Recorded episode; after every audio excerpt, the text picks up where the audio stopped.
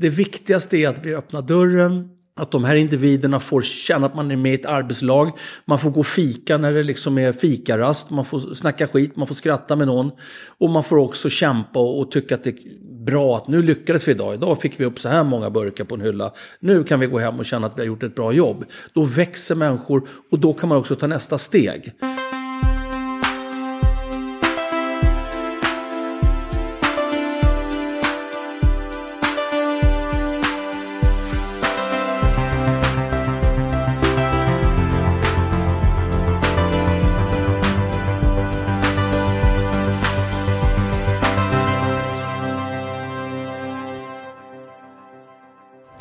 Välkommen tillbaka till Heja Framtiden. Christian von Essen. Sitter idag i min tjusiga lokal på Roslagsgatan i Stockholm. Eh, och mitt emot mig sitter Jonas Berg. Välkommen till podden. Tackar. ICA-handlare i Södertälje, ICA Maxi. Japp. Du har ju en intressant story. Gjort dig känd för att eh, framgångsrikt ratta olika integrationsprojekt in i din verksamhet. Kan man väl säga. Eh, ja, ja det, det låter jättebra. Mm. Men vi kan väl börja med. Du har ju en bakgrund inom bensinmackar. Det var Ja. där någonstans. Det började det här spåret kan man säga. Ja, alltså jag, jag vill ju bli egenföretagare på något sätt. Så att, eh, jag, jag tror att jag haft 23 jobb innan jag liksom förstod vad jag skulle eh, satsa på. Och då var det en, en lumpenkompis farsa som hade bensinstation. Och jag, tycker, jag är ju jättebilintresserad så jag tyckte att det var roligt. Och, och då fattade jag att butik var bra liksom. Och, och, och då köpte jag en sån där BP-mack i Vårberg. Eh, och sen så em, fanns det ju lite utmaningar där i Vårberg på den tiden. Och, och då förstod jag liksom att jag fattade ungefär hur de här områdena fungerar. Så då, då växte det fram liksom någon form av Eh, inte affärsidé kanske, men, men jag gillade området och, och, och jag förstod också att jag passade i det området. Så att det blev liksom en mack till i Rågsved och det var ju stökigt på 90-talet. Eh, och kanske det fortsätter stökigt då, men, men på den vägen är det. Och sen så när eh, helt enkelt BP köptes upp av norska staten Statoil. Då var det ju skittråkigt att driva eh, bensinstation för då fick vi inte bestämma. Och då var det en, en ICA-handlare som hade sett att jag hade haft Cirkus Victoria på min pumpplan med någon elefant och, och trodde att det där verkar kul, du skulle passa som ICA-handlare. Och så på den vägen är det, och då blev jag ICA-handlare. Eller jag fick åka ut och praktisera egentligen och gå lite kurser och allt det här då. Men jag hade ju redan drivit bolag. Och då hamnade jag i, på i Rimi som var ICAs lågprismodell på 90-talet ute i Fisksätra. För där tyckte de att jag passade. Och det tyckte jag med, så det var skitroliga två år. Och efter det så var det ICA Supermarket i Hallunda som också är eh, Eh, ett sånt här eh, område med lite utmaningar. Ehm, och jag har alltid tyckt att det var roligt och, och jag tycker att jag har gjort bra ifrån mig och väldigt tidigt så förstod jag eh, vikten av att inkludera människor för att också få en verksamhet som eh, fungerar. Det, det, det har ju med säkerhet och svinn och allt möjligt att göra så det är inte bara stort hjärta utan det, det, det finns ju ingen motsättning egentligen utan snarare tvärtom. Men det verkar som att du insåg redan på bensinmackstiden att bjuda in de problemtyngda ungdomarna istället för att eh, mota bort dem. Ja, precis så. Och det gäller ju alla eh, personer och kunder och individer runt omkring min verksamhet. Jag har alltid varit, jag gillar människor, är intresserad av människor och jag är intresserad av vad som gör att något funkar och vad som inte funkar. Så att, så att, eh, och det där har jag från barnsbena. Farsan drev ju ungdomshem så att eh, där, där har jag, vi, vi har ju liksom pratat samhällsfrågor hela min barndom. Och, och, och det är klart, det där kan jag ju omsätta sen när jag blev businessgubbe. Liksom. Det är ju ganska enkelt att förstå att om, om, om lokala området funkar så blir det ju bättre affärer. Eh, och dessutom behöver jag inte känna att jag blir rånad eller, eller utsatt för massa skit hela dagarna. Utan gillar man affärsinnehavaren då är man ju schysst. Det är, det är ju inte svårare än så. Varför tror du att du, att, du har sökt dig då till just de här områdena och tyckte att det var extra roligt? Ja, men för att jag har så mycket erfarenhet med mig in i det här. Och ehm, jag, tycker att, jag tycker att jag är för ett samhälle som är hyfsat rättvist och, och, och, och där folk som vill eh, ta för sig och jobba och slita ska tjäna på det. Och, och eh, vi ska få alla att nå någon form av drömmar och, och sin högsta potential. Det tror jag vi alla vinner på. Och, och det är klart, ser man då massa skit och jag har möjlighet att påverka, då har jag gjort det. Eh, egentligen alla 30 år jag har varit handlare. Eh, och det, det är jag stolt över och jag har fått med ganska mycket medarbetare som också de går inte bara till jobbet och plockar burkar och, och, och säljer lite crème fraîche utan de är med och förändrar världen. Och det är jag otroligt stolt över att de, att de känner och att vi faktiskt gör. Och förmodligen har jag inspirerat några andra och, och jag fortsätter att föreläsa och prata om det här utifrån att jag tror att om vi får en, en, en, en, en mer rättvis, ett mer rättvist samhälle där alla faktiskt har möjlighet att lyckas, då kommer det bli bättre för alla. Hur ser själva arbetsmodellen ut då? Har du en strategi eller är det bara ett mindset att vara mer inkluderande? Ni jobbar mycket med praktikanter till exempel. Ja, vi, vi tar emot ungefär 100 om året har vi gjort i massa, massa år. Så att 6, 7, 800 har säkert kommit och snurrat runt vår verksamhet. Och det, det, jag tror att Eh, många inte riktigt förstår det är vikten av att säga ja till en person som har varit länge i utanförskap. Alltså det är så oerhört tragiska historier vi hör och snittet idag är någonstans mellan 7 och 9 år för en nyanländ att komma ut i arbete. Och det är vuxenmobbing. Det är riktigt illa. Vi säger ja och sen så eh, har vi liksom ingen, ingenting som fungerar och så, så får man då, man kanske har hopp när man kommer och sen så när man väl förstår att man det enda man får det är en slant på, på, på eh, man får en slant insatt och sen så den enda liksom eh, närvaron kanske är på vårdcentralen. Det är skit liksom. Och jag ser ju våra, alla som kommer till oss blommar upp och får vara med och, och känna den här sammanhangsmarkeringen. Och, och då är inte liksom modellen så jävla viktig egentligen utan det viktiga är att man får snabbt komma ut i verksamheten och känna att man duger till, att man gör något bra. Jag tycker han, ehm, eh, vad heter han, kockkillen där på TV4. Leif Mannerström sa något otroligt bra som jag brukar, eh, jag har snott den av honom. Alla människor ska ha rätt att göra rätt för sig. Och jag är helt övertygad om att alla människor föds utifrån att man vill göra gott och man vill, eh, man vill jobba och slita och, och tjäna pengar och nå sina mål. Och sen så naturligtvis vara med och betala skatt och se till att omvärlden också fungerar. Jag är övertygad om att det gäller i princip alla. Och då borde man få den möjligheten. Och den har jag ju då öppnat upp dörrarna för och fått även andra att förstå att enkla jobb eller lätta jobb eller vad man kallar det för kan vara otroligt viktiga för en människa som har levt i utanförskap länge och, och har en toklåg självkänsla och förmodligen inte tycker att man duger till någonting. Och då spelar det ingen roll vad man har för utbildning egentligen. Får man inte vara med då känner man sig ändå skit. Och, och det, det brukar vi, det är därför jag tycker att modellen i sig. Det viktigaste är att vi öppnar dörren, att de här individerna får känna att man är med i ett arbetslag. Man får gå och fika när det liksom är fikarast. Man får snacka skit, man får skratta med någon. Och man får också kämpa och, tycka att det är bra att nu lyckades vi idag. Idag fick vi upp så här många burkar på en hylla. Nu kan vi gå hem och känna att vi har gjort ett bra jobb. Då växer människor och då kan man också ta nästa steg. Så vi kan absolut inte anställa alla, men, men eh, det viktigaste är att de fick känna tillhörighet och vill göra det igen. Så att man sen kan skicka in 50 ansökningar eller 100 eller vad det nu behövs. Eller lära sig språket bättre eller få upp tempot eller sånt som vi också ger feedback på. Därför att man måste ju följa upp varje individ. För det är, vi har ju jobbat med allt ifrån eh, analfabeter till, till eh, läkare. Och, och, och det, det finns ju ingen homogenitet liksom av de som kommer till Sverige. Och även de som eh, lever lever utanförskap i, i, här hos oss kan ju vara utbrända utbrända IT-tekniker. Det, det, finns ju så många människor som inte passar i systemet idag, eller passar i samhället. Det, det är ett hårt samhälle idag. Och, och, jag tycker liksom att vi måste, vara, vara, vi måste öppna upp lite mer. Vi måste, vara, vi måste se omvärlden, vi måste se runt oss lite mer än vad vi gör. För att vi, vi får alla betala för det här sen. Och det är inget kul samhälle när folk mår skit. Ett enda krav då är att man äh, lär sig språket successivt. Ja, många kommer ju jättespråksvaga. Då får man ju liksom ha en, ha en plan för det. Och då får man ju då...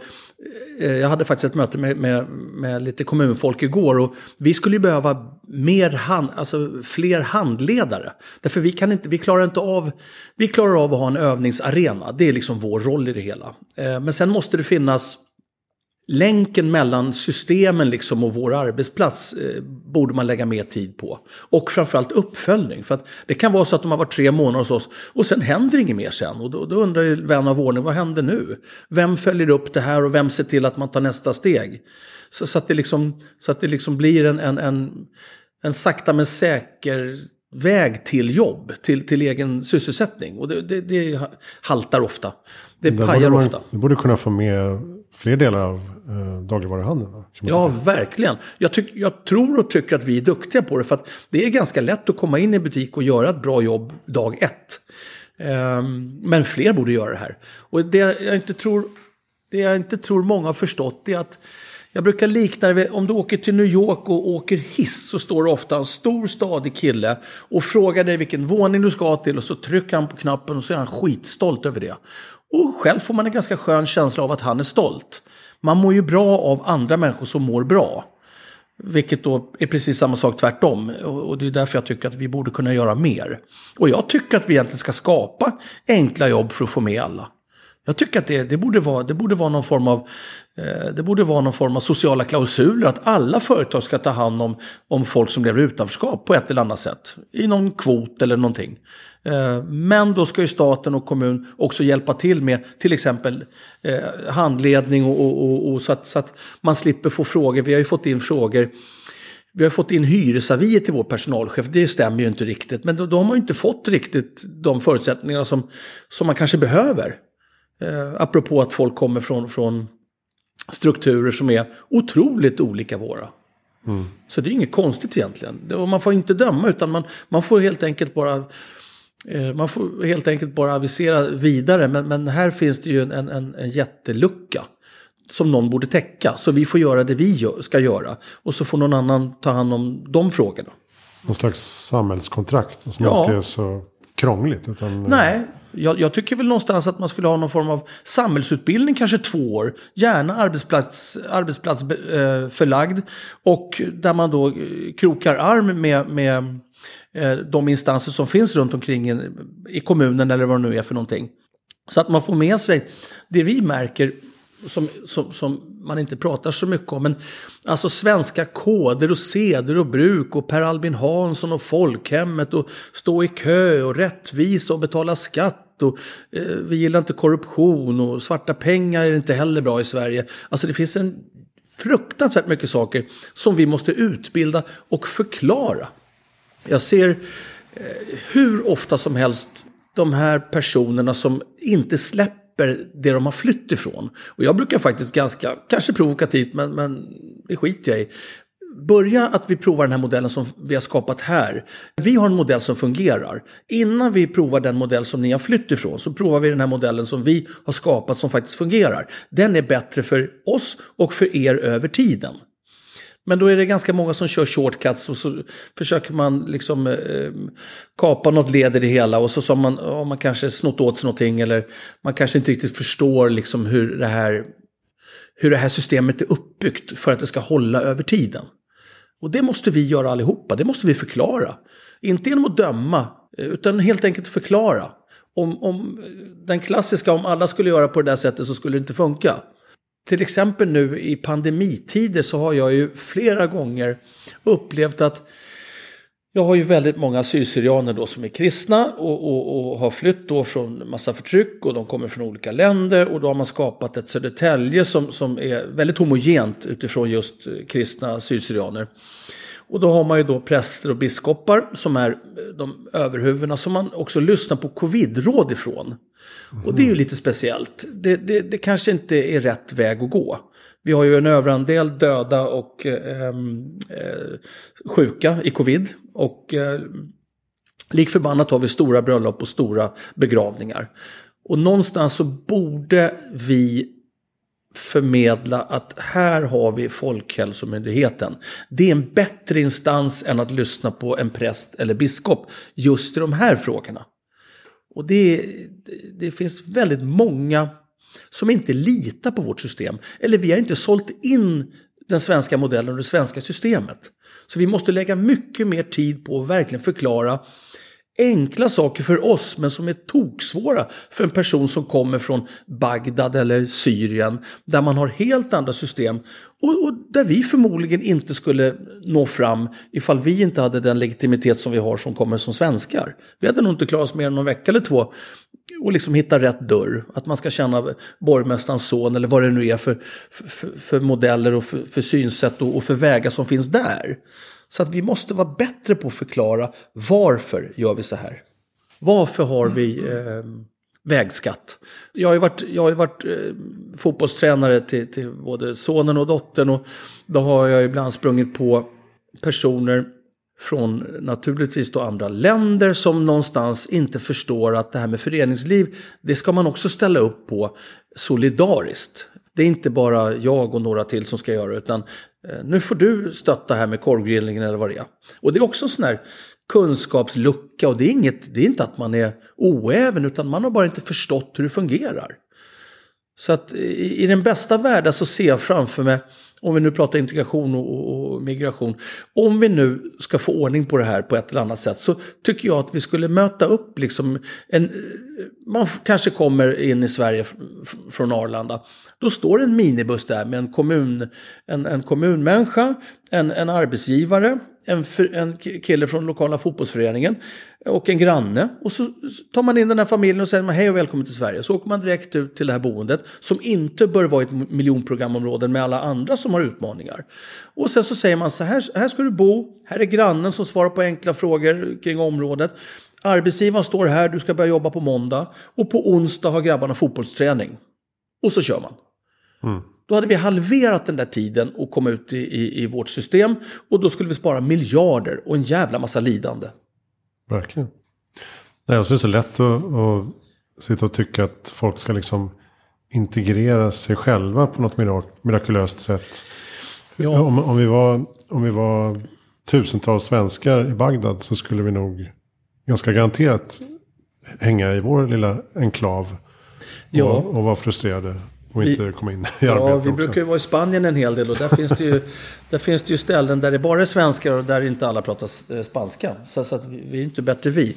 Men, men, men för spanjoren och för oss så blir det definitivt bättre om vi lär oss språket. För då förstår vi också kulturer och deras koder. Så det är liksom inget konstigt i det här. Det är bara det att det måste ske och det får inte vara genom att döma. Och vi måste också bli bättre på att förstå vi borde också utbildas i vad, vad, vad, vad är det för statsskick i Afghanistan? Vad har de varit med om för någonting? Hur ser det ut i Syrien? Varför flyr de? Alltså ren, ren liksom information och kunskap om de människor som faktiskt finns hos oss. Och en större förståelse. Det borde liksom ingå mycket mer i vår skola. För att mm. vi ska förstå hur vi ska ta hand om de här personerna och få de här att, att, att funka med oss och att vi ska funka med dem. Sen finns det också oerhört mycket vi kan eh, plocka med oss. Jag tror att jag eh, minst någon gång i månaden, säkert fler gånger i månaden, jag har ju otroligt mycket kunder hos mig och 60-70% är ju från ja, utanför Norden födda. I alla fall 50. Och det finns ett driv hos de här personerna som, som jag kan sakna i Sverige. Alltså jag vet inte hur många gånger någon vill öppna en frisersalong eller sälja korv utanför mig eller en foodtruck eller något annat. Så att vi har ju mycket att lära av just det här drivet att aldrig ta ett nej. Utan fortsätta, liksom, fortsätta ställa frågor till man får det svar man vill ha. Det är kanske nackdelen av vår, vår struktur och vårt eh, system som funkar väldigt bra. Ibland kanske det funkar till och med för bra. Man behöver inte anstränga sig så mycket. Mm, just det.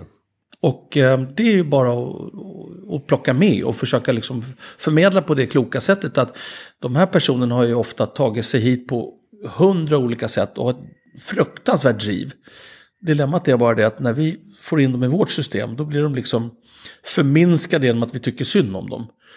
Och det är ju knappast någon framgångsväg utan vi skulle ju snarare få dem i arbete och sen lära oss av deras resa och att man aldrig ger upp. Det märker man ju när, när den personen med det drivet och den hungern och revanschlustan får rätt eh, förutsättningar ja. så, så, är det ju ja, ostoppbart. De, liksom. Ja, det är, de försätter ju... Ja, de är otro, det är otroligt mycket driv. Nu, kan du berätta lite om det här K2-projektet? Mm. Eh, det var ju en eh, Europeiska socialfonden, eh, ett projekt var det, eh, 2011 tror jag det var, i Södertälje. Och ehm, vi ihop då med arbetsmarknadsenheten och Arbetsförmedlingen tog till oss, eh, jag tror att det var åtta, nio personer, som då fick varva praktik och teori. Alltså man, man, man pluggade två dagar och jobbade tre dagar hos oss. Och det var Nobina och det var Systembolaget, det var Grekiska kolgrillen och så var det något bolag till som gjorde det här. Och eh, efter den här praktikperioden så fick 72% arbete. Så det var otroligt bra utfall. Det var bara kvinnor? Eh, nej, det var blandat faktiskt. Det var, det var blandat både kvinnor och män. Mm. Eh, vi hade flest kvinnor, hade vi. Eh, men jag tror till exempel Nobina hade mest män.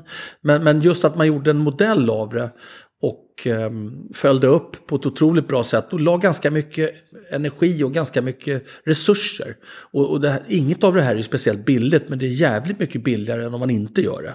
Och det är det man får se och där tycker jag politiker ofta tänker kortsiktigt. Vi skulle gå ihop liksom om stora frågor som skola, kanske integration över tioårscykler. För då spelar det ingen roll vem som sitter vid makten, då har man liksom tagit i hand. Då har man gått in i ett stängt rum och sagt att om vi gör så här över tio år så kommer det här funka. Och så lägger man de resurserna som behövs. Det skulle ändå bli billigare. Eh, och det som var konstigt med K2, det var ju liksom att någonstans efter eh, att vi hade de här underbara resultaten och, och anställde folk och, och, allt var frid och fröjd så, så blev det inget mer. Och det är också ganska svenskt tror jag, jag vet inte hur det ser ut i andra länder, men det blir liksom projekt och det blir liksom aldrig linjeverksamhet. Istället då för att hålla i, hålla ut och förfina så, så gör man en jättebra grej och så konstaterar man så här, gud vad bra det gick. Och sen är det slut. Sen blir det inget mer. Och det förstår jag inte heller riktigt. Ibland har jag funderat på om det är för att alla de här projektinnehavarna vill liksom sätta sin flagga. Så att man ser liksom inte riktigt att det här är någonting som man kan använda igen. Utan då måste någon ny komma upp finna hjulet för att liksom få sin eh, etikett på det. det, det mm. När jag har varit som mest cynisk så tänker jag så. Och jag tror att det tyvärr finns lite, lite de tankarna och känslorna. Även om man kanske inte, det kanske man inte ens tänker på själv. Men jag kan känna samma sak i politiken. Om det inte kommer från rätt käft eller rätt person eller rätt parti. Då är det inte värt någonting. Och jag tycker att vi borde vara större än så. Ja, det där märker jag ofta nu när jag skriver mycket om matsystemet och livsmedelsindustrin. Att det, är så här, det finns massa regionala spännande projekt. Ja. Som får pengar under en treårsperiod. Ja. Och sen är den slut. Och så säger de, ja men det här blev ju lyckat. Men det är ju först nu man börjar så här samla de här. Det finns ju Samla Sverige till exempel. Ja. Och så här, um, vilka projekt har gjorts? Vad kan vi lära oss av dem? Ja. Hur kan man applicera det på större skala? Ja. Uh, och nu börjar det komma mer sådana här större samverkansprojekt tycker jag. Med lite högre budget och längre tidshorisont. Och så här. Men det är, det är svårt att få ut någonting konkret av det. Om det ja. bara är tre år på en ort. Ja. Det skulle egentligen, jag sitter och funderar på om det skulle egentligen finnas något, något större liksom statligt organ som, som, som på något sätt har till uppgift att säkerställa att goda projekt inte dör. Utifrån det vi beskriver för att, för att det finns otroligt mycket kraft överallt. Men det blir liksom aldrig linjeverksamhet. Och då blir det ju jobbigt att sparka igång samma boll så många gånger. Mm. Varför tror du att du lyckas nå de här personerna och liksom få in dem? Nu, nu blir det mycket så här, vi pratar om dem, men... Mm. Ja, jag förstår vad du menar. Jag tror att det är för att jag är äkta. Och jag menar eh, allvar och jag gör det på riktigt och jag gör det med glädje. Och jag tror att det är fullt möjligt. Så jag är hoppfull i, i det alltid vi gör. Eh, och vi har ju haft personer ungdomstjänstkillar som har döm, dömda då men inte får sitta på kåken för tokiga saker. Det har fungerat hos oss. Vi har eh, eh, olika former av handikapp har funkat hos oss. Alla har funkat hos oss. Och det är också för att vi har en otroligt inkluderande miljö där alla har övat mycket. Det är i princip samma det, det, är mer lika än olika sätt vi gör oavsett vad du kommer med för form av handikapp eller utanförskap. Eh, det är övertygad om att, att vara med i ett sammanhang och få vara med i gruppen. Det är viktigast av allt. Sen finns det naturligtvis lite olika utmaningar. Någon behöver ett högre tempo. Någon behöver hjälpmedel, någon behöver kunna språket bättre, någon behöver hålla tiderna bättre. Det är klart att det varierar, men, men den, stora, den stora kraften i att få vara i grupp, det är den som gör skillnaden. Det är det som gör att folk vill ta nya steg. Och det är därför jag tycker att alla borde vara kopplade till en arbetsplats när man, när man kommer till Sverige och när man kommer från kåken eller man kommer från något annat långtidssjukskriven, utbränd, bla bla bla. Du måste in på en arbetsplats, för det är där du får energin. Det är där du får lusten och det är där du kan liksom ta dina nästa steg. Jag brukar fråga mina gäster, vad är ditt bästa tips för att göra världen bättre i framtiden? Att tänka lite mer att det som är bra, det som är bra för andra är bra för mig. Att se liksom att eh, om jag gör gott så kommer det ramla ner på mig på något sätt. Kanske inte från samma håll. Men, men eh, jag är helt hundra på att om du, är, om du är en person som är generös så blir det ofta lönsamt på ett eller annat sätt. Och då menar jag inte bara pengar utan du får tillbaka det. Om inte annat så mår du bra och, och, och om du mår bra då mår andra bra runt dig. Så att det finns liksom positiva spiraler som man måste på något sätt få alla att förstå att om man är hoppfull och stöttar och, och, och, försöker så gott man kan få ett system som ett samhälle, ett lokalområde eller butik eller arbetsplats så kommer det ramla över på dig själv på något positivt sätt. Det är, det är min övertygelse och jag är hundra på att det är så. Mm. Vi pratade en del i podden tidigare om eh, arbetet med liksom upstream. Mm. Eh, jobba förebyggande, långa cykler istället för hela tiden jobba downstream och bota problemen. Släcka bränder. Mm. Rotorsak och symptom heter det inom LIN som ja, vi jobbar okay. med. Och det är fascinerande för det kan du faktiskt omsätta i alla möjliga saker. Ja, det finns en bok som heter Upstream. Pratar mycket om social ja. Ja, okay. Eh, ingenjörskonst på det sättet. Ja. Ehm, men där är ju problemet ofta att man vet inte vem som får nyttja frukterna Nej. av det här som jag gör nu. Nej. Jag kanske inte ens får cred för det om, om 20 år. Nej.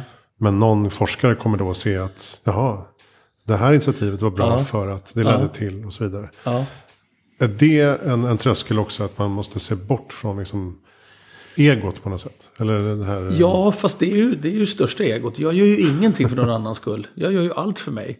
Men sen om det ramlar ner på några andra så är det jättebra. Så, så att eh, man vet inte riktigt vad som är vad i det hela. Men, men eh, om man tänker sig eh, någonting som, som jag blev eh, övertygad om ganska sent i, i, i mitt eh, tankesätt. Det här med att om vi gör gott för andra här på arbetsplatsen. Jag förstod inte att det här var så värdefullt för mina medarbetare. Det hade jag ingen aning om. Det är mest jag som har kutat runt i Almedalen och pratat om saker och försökt att få igång saker och få folk att förstå hur vi gör. Medan de som verkligen gör på riktigt på jobbet, de har ju blivit största samhällsförbättrarna. Och vad får jag ut av det? Och det visste jag inte heller, för jag har inte tänkt så. Men, men, men det försöker jag inspirera andra företagare om. Jag har ju lägre sjuktal än snittet. Jag har lägre svinn. Jag har mindre kriminalitet. Jag har större lojalitet. Folk stannar längre hos mig än hos andra. Och jag kan bara tänka mig att det beror på att de trivs. Och att de faktiskt ser ett större syfte med det vi gör. Och det är klart att om du skulle fråga någon företagsledare, vill du ha lägre personalomsättning och lägre sjuktal? Ja, bra, gör så här då. Alltså det är, det är så enkelt. Sen kan du inte hålla på och fuska och, och, och, bara göra det genom att paketera, utan du måste göra det på riktigt. Men, men om du väl får ut det på riktigt, då har du stora vinster. Eh, I, i både ja, men i det jag beskrev. Eh, och, och, det kan du ju sen använda på kloka sätt också så att det blir en, en, en positiv snöboll i det här. Liksom. Det finns inga motsättningar med att tjäna pengar och göra gott. Utan det är snarare en förutsättning. Och, och, det, finns ju, det finns ju ganska mycket debatter kring just om ICA handlar tjänar pengar och ena med andra. Och, och, vi har ju senast eh, haft en stor artikel i vår lokaltidning och, och, och, vi har inte fått en enda negativ kommentar kring att vi har höga resultat. Så att jag tror liksom att någonstans om, om du är en bra kraft i samhället och gör gott, då skiter folk i det där. Därför att det, någonstans är det en förutsättning att, att man har livskraftiga företag som kan eh, investera och expandera och, och tänka framåt. Ja, det skulle inte vara mer förtroendeingivande att ni gick med förlust. Nej, det, det, det, det, Nej, det är, inte, det är inte trovärdigt. Jag jobbar mycket med integration. Det går helt dåligt eh, med affärerna. Men... Ja, nej, folk är inte dumma i huvudet. Så att, så att, eh, det, det, nej, men jag, jag, jag, tror också att eh, det är ett sätt också att positionera liksom, vad står vi för? Jag, tycker, jag älskar ICA och jag tycker ICA ska stå för en modern form av kyrka. Liksom. Folk stannar, nu är det ju pandemitider så nu har vi problem med det. Men annars så älskar jag surret när folk ses hos mig. De ses och surrar och det är grannar och nu ska man vårrusta någonting och då åker man ner och det blir liksom som ett som kyrkan i byn på något sätt. Och jag, jag gillar det. Jag tycker det är skittrevligt. Om, mm. jag, får, om jag får vara prästen. Precis. Har du några bra lästips eller poddtips eller så? Ja, jag, jag, jag tänkte faktiskt tyvärr är det ju så att jag har så fullt i min skalle jämt så att jag, jag, jag klarar ju bara av deckare som, där det dör folk sidan ett liksom. Och det eh, alltså Kepler och, och, och Jon och, och, och de här grejerna. Men jag skulle vilja tipsa om en film som är otroligt fin som jag tycker alla borde se. Och det är filmen Catwalk av Glada Hudik. Mm. Jag var faktiskt med dem, jag, jag, är kamrat med Per Johansson, så jag var med dem i New York. Och det är då Emma Örtlund som skriver brev till Per om att hon vill modella. Eh, och då genomför han eh, hela den här, eh, hennes, henne, henne, hennes drömmar blir liksom, hjälper han henne med. Så att eh, jag var ju där och, och, såg när hon gick catwalk i New York på modeveckan och det var mm otroligt häftigt. Så att filmen Catwalk, och den går att ladda ner och, och jag vet att den ska dessutom ut på otroligt många skolor. Där har ICA varit med och, och hjälpt till. Att den där ska visas för om det var 50-klassare. Men alla ska se den tycker jag. Jag har sett den flera gånger. Jag blir lika tårig varenda gång. Det är en fin film om, om, om våra värderingar och, och eh, hur vi ser på människor. Som, som, jag tycker att han gör otroligt bra arbete. Häftigt. Vem tycker att jag ska intervjua? Jag tycker du ska intervjua Leo Rassak som är social eh, entreprenör och eh, håller på att bygga något riktigt bra ute i Bredäng. Eh, han är spännande och otroligt eh, intelligent och ser saker i framtiden som inte jag ser. Så att, eh, han tycker jag du ska intervjua. Just det. Han hade ju också en podd om socialt entreprenörskap för en massa år sedan. Just det. Som jag lyssnade på. Ja. Faktiskt. Han sommarpratade också om sin eh, syster. Mm. För ett par år sedan. Bra, det ska vi kolla upp. Tack snälla Jonas Berg för att du kom till Tack. Heja Framtiden. Tack. Tack. Och eh, kolla in ICA Maxi Södertälje för mer inspiration. Ja, perfekt. kan man köpa mat. Ja, det allt möjligt. Ja. Uh, Hejaframtiden.se hittar du allt du behöver veta. Jag heter Christian von Essen. Vi hörs nästa gång med något annat. Tack för att du lyssnade.